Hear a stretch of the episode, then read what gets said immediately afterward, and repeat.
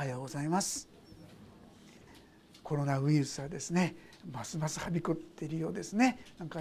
あちこちからこうだんだんとこう迫ってきていると言いましょうか。そういうところがあるようですね。これだけでも皆さん結構ストレスじゃないかと思いますけども特に事業をやってる方なんかその結果として時短とかですねいろんなことがありますとますますこのストレスやですねどうしようどうしようという思い煩いも広がっていくんじゃないかと思います。さあそういうところで私たちはもうこのことだけでめげてしまうそういうこともあり得るかと思いますのでそうではなくてそれに打ち勝っていくにはどうしたらよいか、まあ、今日のテーマをですね困難に向かう備えとこうさせていただきました。困難にどんなふうにですね向かっていくかによって随分と私たちの対応や現実の問題も変わってくるかなとそう思います。あの皆さんこういうストレスとか困難に出会うと私の体も反応するってご存知ですか？大体ですねそうするとあのアドレナリンが出てくるそうですね。アドレナリン。そうすると脈拍も上がりですね呼吸も増えてそしてエネルギーをですね生み出すようになっていく、まあ、いわゆる困難とかですねそういうものにこう打ち勝っていく向かっていくそういう備えが自然に副腎というところから出るらしいですね。こう読んインターネットで読んでみるとそう書いてありますね。でもですねなかなかそれが強すぎるとどうなっちゃうかそう今度イライラしたりですね あるいはこうムカムカしたりこんなふうになってしまってかえっていろいろですね問題をもたらしてしまうこともあるかもしれませんバランスよくということが必要になるんではないかと思いますが実はその時にですねストレスの時にアドレナリンとともにもう一つ出るんだそうです。コルチゾールというですねそういうこのホルモンも同じ副腎から出てくるらしいですね。でこれはどっちかというとはあってこうがっかりするそういうふうな時に出てくるものらしいんですけどもこれこれも生命維持のために非常に大事なんですけども私たちは実はこの体もですねやっぱり備えなければならない。このコルチゾールが増えてくるとどうしてもですね背中が丸くなってですね落ち込み加減になってくる。で実はそうなるとですねますますコルチゾールが出てきてしまって そしてまた暗い感じもう元気がなくなってくるそんな風になるんだそうです。でそのインターネットに書いてあったのは例えば私その時ですね心はちょっと泣いてても思い切って顔を上に向けてそして胸を開いてこういくとですねこれだけでコルチゾールがだんだんと減少していってでコルチゾールの代わりにテストステロンというですねこれは元気にならせるそういうものですよね。そういうものが増えてきて、まあ、いろんなものがあっても元気に明るく歩めるようになってまあ、そういう意味で私たち困難や苦しみのある時にですねちょっと空元気でもいいですからあんまりこうやって落ち込んでるだけじゃなくてちょっとこう顔を上に上げてですね明るく歩む歩みをですねしてみたらどうかなとこう思うんですが体もそのようにして私たちはストレスとか困難に対して備えるわけですよね。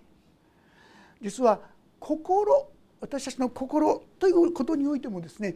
ストレスとかそういうものに備えることがある程度できるそうですね。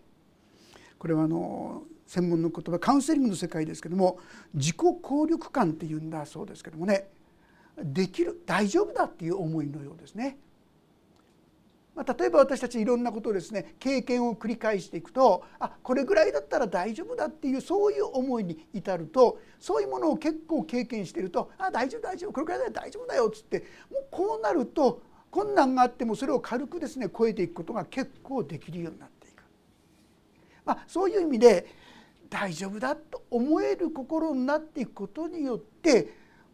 困難やストレスに打ち負かされてしまうんじゃなくてある程度それを乗り越えていくそういう力になっていくかなとか思うんですが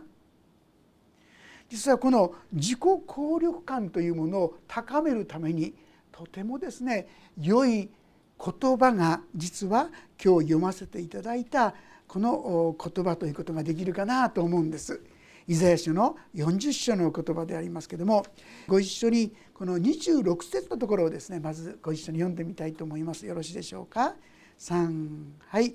あなた方は目を高く上げて誰がこれを想像したかを見よ。この方はその万象を数えて呼び出し一つ一つその名をもって呼ばれる。この方は勢力に満ちその力は強い一つも漏れるものはない、まあ、こう言ってるんですね。私たちの神様はすんごく強い方だから試練や困難で打ち負かされるような方じゃないということですよね。この神様を見上げなさいってこういうことなんですよ。これによって私たちは結構な困難やこのストレスにですね打ち勝っていくことができるでしょうとこういうことなんです。ついつい私たちはですね目の前の問題とか困難とか苦しみとかそっちばっかり目がいっちゃうとですねはあはあこれこうするとまたですねコルチゾールですか？これがですねぷくぷくとこう増えていくんでしょうか？そうするとまた落ち込みやすくなってですねますますマイナスの考えや暗い考えでこういっぱいになってしまう。そうするとこうそこの沼にですね下がっていくような感じになるかもしれませんね。そうではなくてね先ほどの胸を開いて頭を上げてって言うんですがそれを私たちは神様に向かってしたらいいんですよね。神様がいるじゃないか。神様が一緒だったら大丈夫だ。私自身だったらダメかもしれないけどそうですよね私たちは弱いですから。でも神様が一緒なら大丈夫かもしれない。この思いはすでにこれだけで私たちは困難や試練に向かう力をいただくことができるかなと思います。一人ぼっちで戦ってるんじゃないんですよ。神様が一緒に戦ってくださっているいやこの方はすげえ方なんだってここに心を向けたいのですあなた方は目を高く上げていいですか？自分の小ささや自分の愚かさばっかり向けてああダメだダメだって下向くんじゃなくて私たちの神様は強い方すごい方なんだってここに目を向けるんですよ。そして誰がこれらを想像したか神様ですよね。どんなものも全部神様が作ってくださったんだったら作り変えることだって直すことだってできるはずじゃないですかそうするとちょっとずつ希望がそこに出てくるわけでありますこの方はその万象を数えて呼び出し一つ一つその名をもって呼ばれる。この方は勢力に満ちその力は強い。一つも漏れるものはないとこう語ってますよ。自分見たら自分なんて情けない。本当に弱い。これからどうなっちゃうのかな。どうぞ自分を見ることをですねちょっとやめて神様です。私はあなたと共にいる、まあ、私はもともとそういうとっても弱い人間でしたから劣等感の塊赤面恐怖対人恐怖でいつも言ってることですけどね。ですからこそあの「恐れるな」私はあなたと共にいる。たじろぐな。私があなたの神だから。私はあなたを強めあなたを助け私の義の右の手であ守るあなたを守るこれイザヤ書41章の10節の言葉ですよ。ちょっと先にありますよね。10節に書いてあります。この言葉はどれだけ私をですね励まし強めてくださったか分かりません。これによって結構な困難や苦しみをですね耐え忍ぶことができたかなと思います。私たちも主を見上げることいいですか？困難に出会うストレスに遭う。ああストレスがないわけじゃない苦しみがないわけじゃない。でもそれを超えることができる方はいるんだっていうところに目を向けるんです。これだけで随分変わってきますよ。解決の道があるのだ。これあるってことですよ。神様がいるってことは何とかなるってことですよ。そこに目を向け始めると私たちの歩みは元気に力強くなり始める。こういうことなんです。次に読みますが「ヤコブよなぜ言うのか。イスラエルよなぜ言い張るのか。私の道は主に隠れ私の訴えは私の神に見過ごされていると。皆さん時々思いませんか？いや私は毎日ですなんてですね。いう方もいるかもしれません。神様はちっとも私の言うこと聞いてくんない。こんだけ祈ってるのにこんだけ求めてるのになんで何にもしてくんないんですか？私はもう見捨てられているんですか？皆さんそんなことないんですよ。神様は全部ご存知です。分かってるんです。ですから次のところ「あなたは知らないのか？聞いたことがないのか？主は永遠の神地の果てまで創造した方疲れることなく弱ることなくその英知は計り知れない。ああそうだったね。私たちはこの事実を見過ごしてるんですよ。忘れちゃってるんですよ。だからもうどうしようどうしようどうにもならない絶望だってこう考えてしまう。そんな時にぜひですねこの言葉「あなたは知らないのか」あそうだな。知らないというのも忘れてたなって。思い起こしてください。聞いたことがないのか。いや聞いてはいるんだけどどっか消えちゃってるってこういうことですよね。主は永遠の神。どんなものよりも限界がない。無限の栄光ある主だ地の果てまで想像した方。いいですか？疲れることなく。自分が疲れるからって神様勝手に疲れさせないでください。いくら神様だって疲れちゃうんじゃない？なんて勝手な想像は働かせないでください。神様は疲れないんですよ皆さん。その英知は計り知れない。私にはどうしようもなくても神様には何とでも道がある。まずこのことをしっかりと心に思い起こす。これだけで皆さん随分ですねストレスや混乱困難なことに対して立ち向かう力が備わってくるだろうとそう思います。それ次のところ。ここも大事なんですよ。疲れた者には力を与え勢力のない者には勢いを与えらる。若者も疲れて力尽き若い男たちもつまずき倒れる。私たちは貧困法制な真面目なきちんと何でもやってる誠実な人には神の恵みが注がれるってそう思ってませんか？でもここには何て書いてますか？疲れたものです皆さん。あなたが神様のこの力をいただくために必要なのはああ自分は疲れてたんだなって知ればいいんですよ。認めればいいんです。今でもう一生懸命頑張ってレスやってる。頑張ってるから弱いなんて思わないんです。ああ本当は疲れてた。もう肩こっちゃってたよってね。ああ自分は頑張ってたけど疲れたわこういうふうなリラックスができるとこれだけで皆さん新しい力が湧き上がってきますよ。正直にあ疲れたんだな。次のところ。勢力のないものには勢いを与える。勢力がない。そういう人はどうしようもありませんねってこの世だったら言われちゃうでしょ。う神様そうじゃない。そういうものに勢いを与えるっていうんですよ。私がですねまあクリスチャンになってからもですけども、まあ、いろんな自分が世界中で一番自分が嫌いだったんです。でいろんな嫌いなところがたくさんありましたけどもその中の一つの嫌いなのはね無気力人間。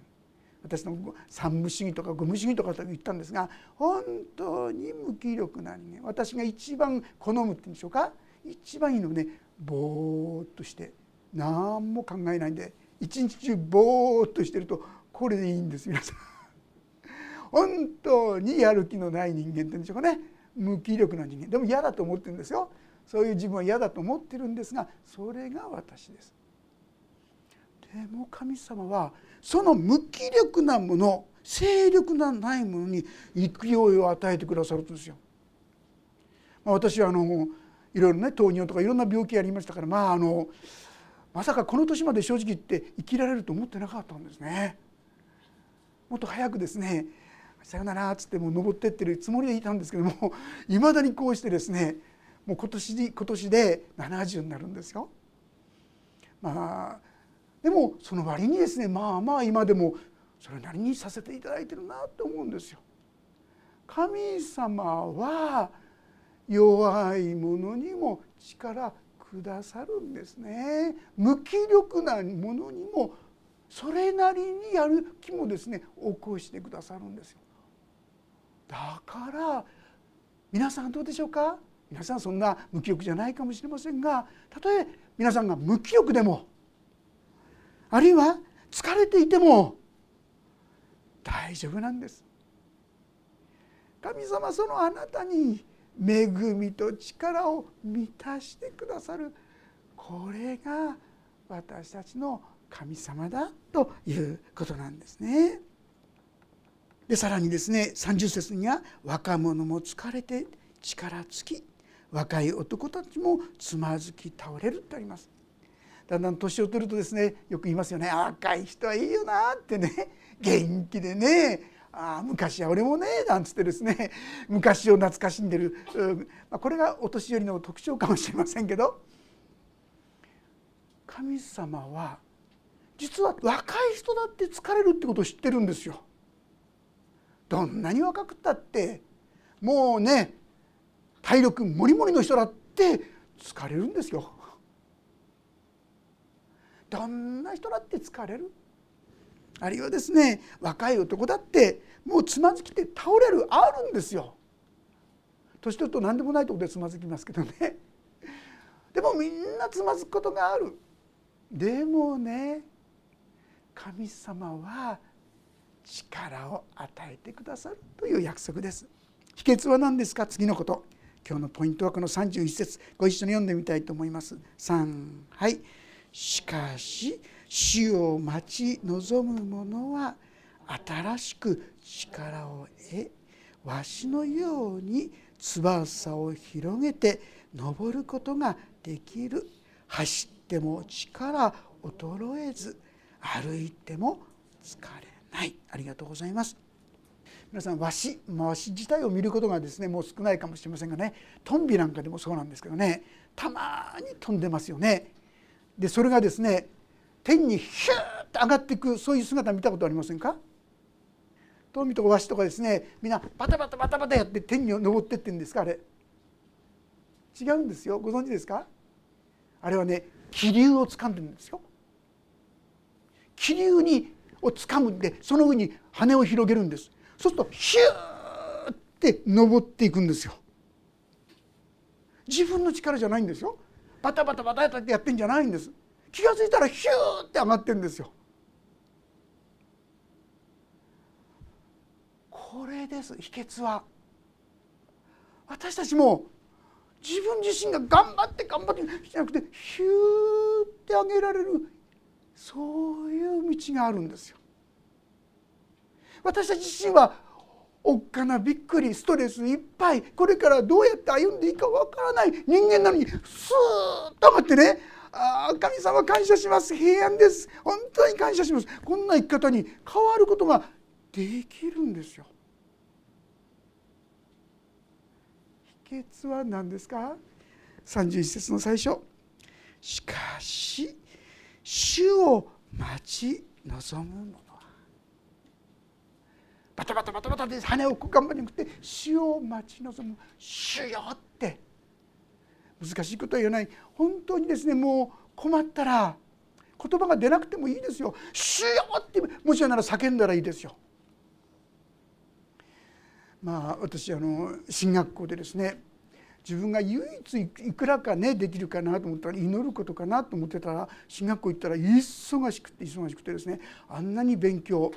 したというもさせられたっていうのが正直なんですけどもしたことなかったもう全然祈ることがなかなかできなくなっちゃったそんな状況があったんですけどもそんな時一つの祈る方法を学びましたねそれはねもう難しいことやる時間もないでも「主よう!」って言って心の底から「主よう!」ってこう叫ぶとねなんかふーっと心がね元気になってくんですよ。本当にこの方こそ私を助けてくださる方だよと思って「主よ!」って叫んでみてくださったらな待ち望む者は待ち望む者はそうなるっていうんですでも大事なのはね先ほど見ましたけども弱いということを知ること自分にはできないということを知ることなんです。実は自分が弱いできないところはどうするかと言いますと神様に頼らざるを得ないでしょ。どうしようもないんですもん。そうすると結構皆さん神様の恵みを体験するんです。自分の力でああしてこうしてと一生懸命頑張ってる時はあんまり神様の恵みや力を体験できないんですけどもどうにもありません助けてください神様って言うとなんか不思議な心に大きな平安がですねあ大丈夫だって思いがやってきたりとかそんな不思議なことがよく起こりますね。そして今日お話しした自己効力自己効力感っていう大丈夫だっていう思いが私たちにだんだん備えられていっていろんな困難や試練があっても大丈夫だ神様が一緒だからってこうなっていけるってこういうことなんですよ。そして私たちはいろんなストレスの中でもなんか不思議に平安でどうしようもどうしていいかわからないっていう時なのになんか明るく歩むことができるそんなことがにできるようになるということなんですね。でもねここで大事なのは今言いました弱いということをあんまり私たち認めないんですよ。まだ大丈夫まあちょっと大丈夫なんですですね頑張るから頑張るほどなかなか神様の恵みに預かれないっていうことがあるんですね。このことをよく分か言った人体験的にお話しくださいパウロですよパウロ。パウロの言葉ちょっと読んでみましょうかね。ピリピ書ピリピ書の4章の13節というところご一緒に読んでみたいと思います。ピリピ書4章の12節13節をお読みしましょう。ページが400ページですね。ピリピ書4章の12節13節よろしいでしょうか？それではご一緒に読みしましょう。3はい。私は貧しくあることも知っており富むことも知っています。満ち足りることにも飢えることにも富むことにも乏しいことにもありとあらゆる境遇に対処する秘訣を心得ています。私を強くしてくださる方によって私はどんなことでもできるのですってすごいと思いませんか？パウロは私は私を強くしてくださる方によってどんなことでもできるのですまさしくあらゆるストレスに打ち勝っていく秘訣を学んでいるんですよ。貧しくっても飛んでいても強くても弱くても満ち足りていても浮いていてもどんな時にも耐える力をいただいている秘訣は何ですか？私は私を強くしてくださる方によって神様によってということなんですがこのことを言い換えれば自分の弱さを知って神様に頼ったということなんですよ。同じパウロの言葉ですが第2コリント第2コリントの12章というところも挙げていただけますでしょうか。第2コリントの12章9節10節のお言葉をご一緒に読んでみたいと思います。第2コリントの12章の9節10節よろしいでしょうか。ご一緒に見ましょう。3はい。しかし主は私の恵みはあなたに十分である。私の力は弱さのうちに完全に現れるからであると言われました。ですから私はキリストの力が私を覆うためにむしろ大いに喜んで自分の弱さを誇りましょう。ですから私はキリストのゆえに弱さ侮辱苦悩を迫害困難を喜んでいますというのは私が弱い時にこそ私は強いからですすごいこと言ってると思いませんか？私は弱い時にこそ強いんだなんてですねなかなか言えないですよね。いやもっと言うなら私は弱いさをこそ誇るんだってまで言ってるんですよ。なんでですか？弱いから神様に頼る。頼るから神様の恵みがそこに現れるだから私はその弱さを誇る。私たちは何とかして立派さを表そうとする。私たちの人生じゃなかったでしょうかみんなの前で。も責められないように自分がきちんと立派に歩んでそうじゃない。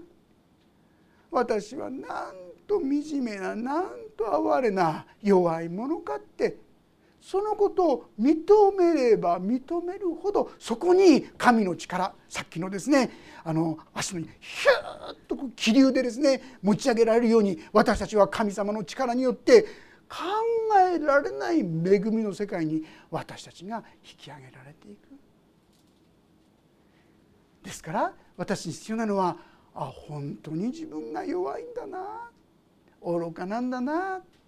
ちっぽけなんだなって知らされてそうして神様に委ねると言いましょうか頼るということではないかなと思います。私にとってもですね、まあ、大きな信仰の転機となったのは、まあ、その弱さをある意味で知らされた時かだったかなって思うんです。もう何回かこの礼拝でもお話ししたことですけども、えー、進学校の3年来年はもう伝道者になるというその時になってですね私は自分の中である意味で確信が持てなかったんですね。聖書では誰でもキリストのうちにあるならその人は新しく作られたものです。古いものは過ぎ去ってみよ全てが新しくなったとそう記されているんです。でも私は果たしてそう言えるだろうか。全然新しくなってないとは言わねちょっと多少は変わってるけど大部分は変わってませんっていうのが正直な自分の気持ちですよ。こんなんで神は変えることができるけどねできますよ。本当はどうか分かんないけどってこの人ですね伝道者として人に伝えることできないなと思ってね変なことをやってみたんです。それはね正直な自分になってみようと思ったんです。それまでの私はどっちかというと、まあ、きちんと主の前に従っていくなら神様がそこに祝福を与えてくださる。どっちかというとそんなような感じの信仰だったんですけども身を全てが新しくなったってこういうんだから本当に新しくなってるのかなってことを知りたいなって思ったんです。それで朝からですね進学校っていうのは私の家はもう全くの仏教徒のうちですからキリスト教反対されながらその進学校に行ったわけですけどもそこに行って朝進学校ではですね蒼天祈祷会ってあるんですね。で私蒼天祈祷会出たいかなって自分に問うわけです。全然。眠たくて眠たくて寝てたいんですよ。で寝てました。そして次にはですね掃除があるんです。でみんな部屋に入ってきて私の部屋にも入ってきて掃除するんですが掃除したい。うんとんでもない。ですから相変わらずそこに寝てました。食事の時間になってそういう気持ちですからあんまり食べたいとも思わなかった。が相変わらずそこに寝てました。そして授業が始まりました。聖書の勉強したい？正直なとこ全然。その頃からなんかとても悲しく思うようになりました。一体何やってんだ私は。家の反対を受けながらこんなところ来てそして聖書の勉強もしたくない祈りもしたくない伝道者として人に伝えたいこんな気持ちさらさらないんですよ。自分がそんな思いがないことに気づいて何やってんのかなって悲しくなりました。涙がポロポロっとこう出るようになりました。でも不思議なことにそんな自分なのに神様が自分をお見捨てになってるっていう感覚はないんですよ。こんな私なのに神様はこんな価値のないものを見捨ててないまあその時変な考え方ですが私こう思いました私と人を殺した人とどっちの方が優れてるかなって私が思ったのは人を殺した人の方が優れてるって変な考え方ですけどね。どうして？その人には人を殺す気力がある。私さっき言ったように無気力なんです。何もしたくない。これが本当の自分だと思ったらなんか情けなくて悲しくてそしてずっと寝てました。お昼になってもご飯も食べたくない。ずっと寝てました。午後3時ぐらいになってやっとしたいことが出てきましたそれは自然現象でですねトイレに行きたくなってそしてそこから起き上がってそしてまあ、2階に部屋があったもので1階に行きますとですね進学校普通の家なんですけどもそこに玄関があって玄関に靴があるんですがでみんなぐちゃぐちゃにこう置いてあるんですね。いつも私ですねみんなこれから牧師になろうとしてるのになんだこれっつってきちんとこう直したりしてたんですがその時思ったのは汚いなと思ったんです。でもきれいにしたいなと思ったんでそれを直したんです。で隣の見たらそこにはスリッパがあってまたこれぐちゃぐちゃに入ってたんですなんかきれいにしたいなと思ったんですでそれをきれいにし始めた時に私あれって思ったんですいつもは献身者のくせにとかねいろんな気持ちを持ってそれやってたんですがそんなんじゃないんです。当時なんか流行ってた「あなたは作る人私食べる人」みたいなそういうコマーシャルがあったんですが例えば今きれいにしたそのすぐに全部ぐちゃぐちゃにして「うんいいじゃない？あなた壊す人私こう整える人いいんだよこれで」って。あれ？こういう考え方はしてなかったよな。私は実は門前の小僧で指圧っていうのができるんですけども今まではそれができるんだから疲れた人にはしてあげなきゃいけないって思ってたんですがその時からそういう人にはしてあげたいっていう気持ちになってる自分に気づかされてあれ？これも違うな。私は今まで自分がそのように変わってると思ってなかったんだけどもそこに神様働いててくださった。無気力人間なのにでもああしたいこうしたいと思う自分がいる。あれ？その時からある意味で初めて本当に神様は新しくし続けてくださる方なんだな。本当に最初ちっちゃなことでしたけどもでもだんだんとそのことが本当だっていうふうに思えるようになってきたんですね。私たちに必要なのは私に必要なのは本当に自分がそういう弱い人間だ愚かな人間だって知ることだった。神様見上げたら神様がそんな私をも作り変え始めてくださる神様はそんな方なんです。皆さんのうちにもそのような神の技をなさろうとしてくださっている。問題は自分は本当に弱いんだな。惨めなんだな。哀れなんだな。神様助けてくださいって主に祈れるかどうか。そして主を待ち望むことができるかどうか。神様はその弱さの中から私たちを引き上げてくださるんですね。そして神様が一緒だから大丈夫だ。私も弱いですねそういう劣等感の塊だったのにいつでも恐れるな私はあなたと共にいるたじろぐな私があなたの神だからこの言葉をですね読み始めると「うんそうだよな」なんつってですねガラッとこう考え方や感じ方や思いが変わり始めるんですよ皆さん。神様はそのような命をイエス・キリストを信じた人にすでに与えてくださっているんです。ただ問題は今言ったように弱さを認めてお任せするかどうか。お任せすればするほど本当に神様生きておられて私のここにもあそこにもああ力をくださったと体験させてくださる。そんな体験が何度か何度か重なっていく時に大丈夫だ。神様が一緒だから大丈夫だ。そんなふうに思える。これこそ皆さんあらゆるストレスに打ち勝っていく方法ですね。いろんな自分に頼る道だったらどっか不安や恐れ将来はどうなっちゃうか分かんない不安があるかもしれません。神様は変わりません。どんな時でもあなたと共におられてあなたを助け導いてくださるお方。自分の弱さを素直に認めて弱い者に力を与えって神様言ってますよね。私は弱いです。私は気力がないんです。正直に言っていい。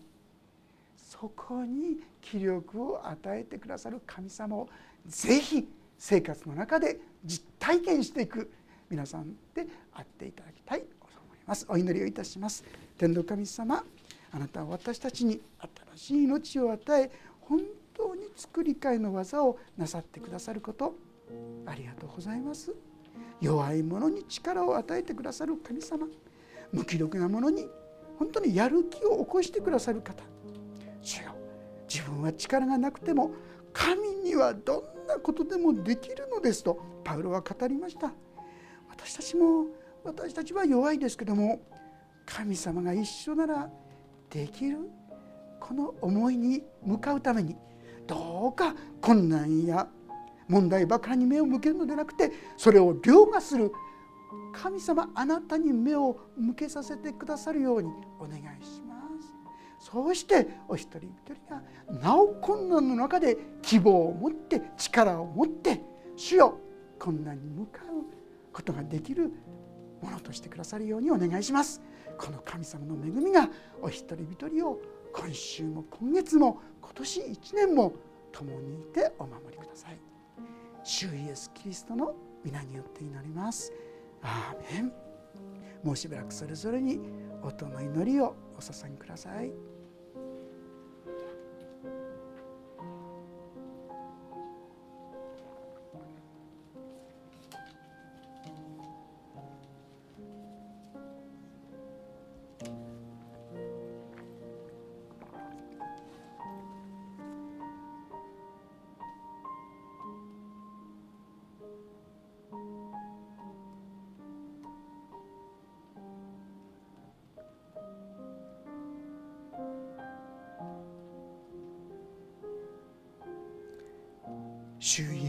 キリストの